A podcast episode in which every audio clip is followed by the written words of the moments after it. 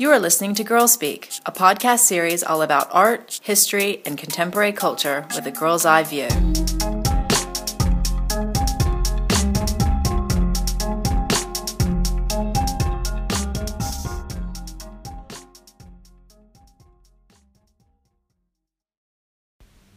Hi, everyone. Welcome to episode 120 of Girl Speak Incredible Girls.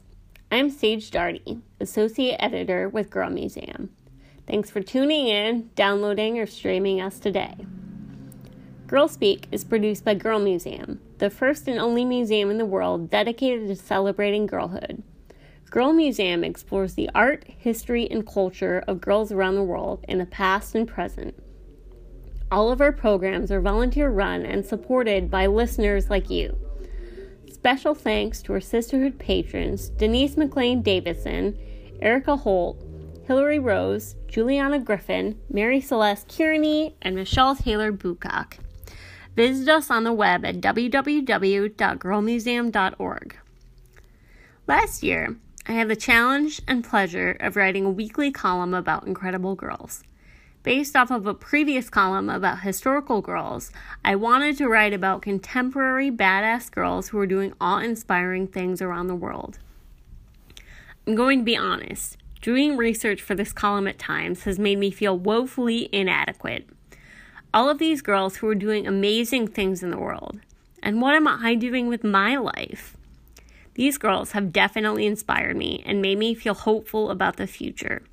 It was extremely hard to choose my top five because I've written about dozens of amazing, inspiring girls.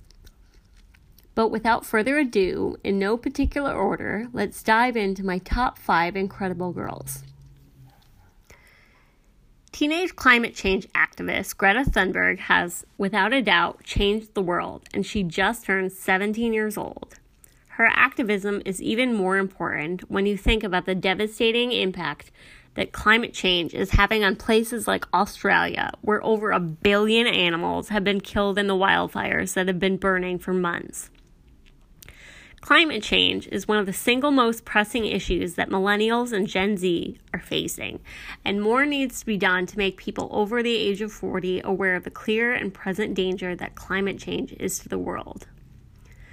Just to clarify, I don't think people over a certain age don't care, but certainly in the United States government, that is definitely the perception, especially under the current administration, and it needs to change ASAP.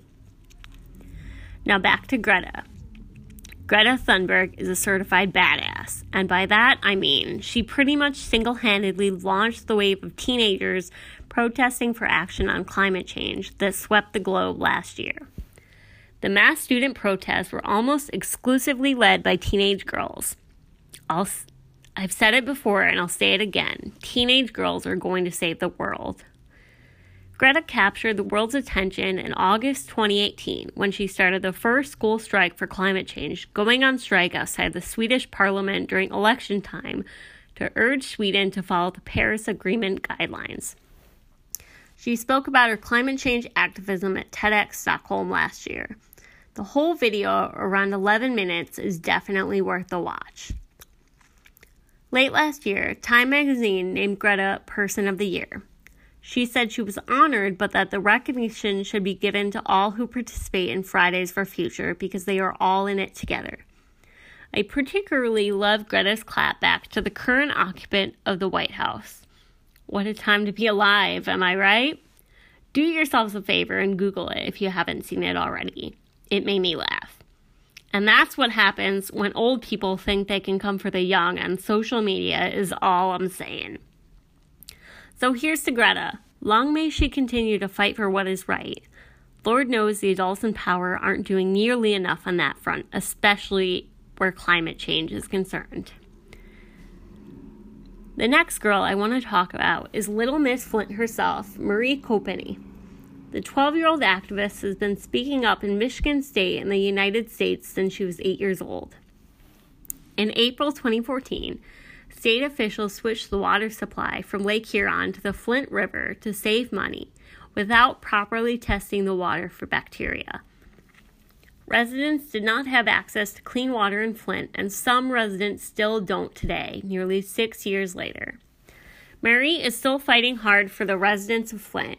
Last year, she raised more than a quarter of a million dollars in a GoFundMe campaign for bottled water. As of April 2019, they have provided over 850,000 bottles of water to the people of Flint. In addition to her water activism, Mari is also the youngest Women's March Youth Ambassador, the National Youth Ambassador for the Climate March, and has spoken at the White House, the Science March in Washington, D.C., and the United Nations Girl Up Leadership Conference. As she says in her website biography, my generation will fix this mess of a government. Watch us. And I, for one, can't wait to see what she tackles next. The next girl I want to talk about is 12 year old Naomi Wadler. She is a powerhouse student and activist who came to prominence nearly two years ago when she helped organize a walkout at her school to show solidarity with the March for Our Lives movement. On March 24, 2018, Naomi spoke at the March for Our Lives in Washington, D.C. In an interview, she said that she was nervous before she went on stage, but she knew she had to do it and she poured her heart and soul into her speech. In a separate interview with Teen Vogue, Naomi talked about her fight for black girls and her hope for the future. Not only am I fighting for other black girls, I'm fighting for myself as a black girl. If you don't fight for yourself, nobody else is going to fight for you. In 21 years, I hope we see a black female chairperson of the Senate Judiciary Committee. Got a bunch of old white men up there. All I have to say to that is, yup. Congressional hearings and committees just seem to be filled with old white men instead of reflecting the diversity of America. Naomi is wise beyond her years and proves that you don't have to be over 18 to make a change in the world. The world, Girl Museum included, is excited to see what she does next. Next up, we have 12 year old intrepid journalist Hilde Lysiak. She first popped on my radar about three years ago when news broke that the then nine year old had been the first to report a murder in her hometown of Selinsgrove, Pennsylvania.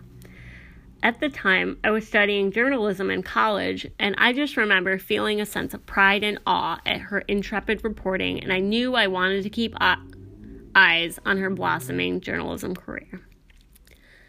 Last February, Hilde was reporting near the Arizona Mexican border when she was stopped by a police officer who asked her for identification and threatened to throw her in juvie. In a second encounter, Hilde began filming and asked what she was doing illegally. The police officer then told her she wasn't allowed to post the video or share his identity because it was illegal.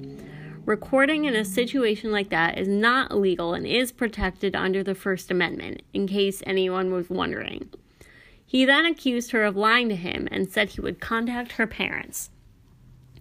I admire how Hilde kept her composure during this incident and continues to investigate and report the news. She's also trying to keep the focus on her work and First Amendment rights and tweeted to people to dissuade them from trying to dox the police officer. This altercation aside, Hilde reports on some hard hitting news back in her hometown. In addition to reporting, Hilde is also a published author getting a deal with Scholastic to write books with her dad based on her reporting experiences. Switching gears to the world of sports now. Like many young women in America, I was glued to the TV this past summer during the Women's World Cup in France. The world can seem on fire a lot of the time, both literally and figuratively, and it was wonderful to follow the success of the U.S. women's national team and actually feel proud, excited, and overjoyed about something happening in the news. For my last girl featured in this podcast, I want to talk about 24 year old midfielder Rose Lavelle. With her decisive goal in the July 7 World Cup final against the Netherlands, Rose firmly cemented her status as one of the biggest names in American soccer. Now, I am not a soccer player, but I did play in third grade for a bit, if that counts. I am, however, a huge fan. American icon Abby Wambach grew up in my area and is a hometown hero, so soccer has always been on my radar. Like most of America, I was on pins and needles while watching the World Cup final over the summer. I wanted my team to win so badly, but most of all because the entire team has completely captured my heart, and I don't think I'm alone in saying that. Their camaraderie, complete confidence, and joy in the game was just a pleasure to watch. Watching Rose score the second goal in the World Cup final against the Netherlands was simply a very cool and historic moment. I can't imagine what was going through her mind at the time, but the joy from Rose and her teammates and the iconic photos from the field say it all. Please Google them, they are an absolute delight. If you've enjoyed this podcast and want to learn about more girls doing amazing things, please check out the rest of my column on our blog by searching Incredible Girls. Thanks for tuning in to Girl Speak. Be sure to tune in next month for a special interview with Lisa Lamson. Finally, please help to support production of Girl Speak by visiting us at www.girlmuseum.org and clicking donate. Thank you and have a wonderful day.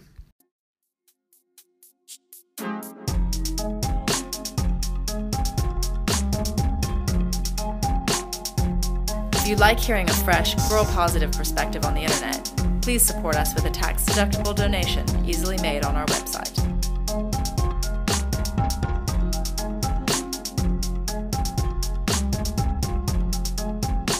Our music is courtesy of up and coming artist Han Av. You can find her SoundCloud link on our website.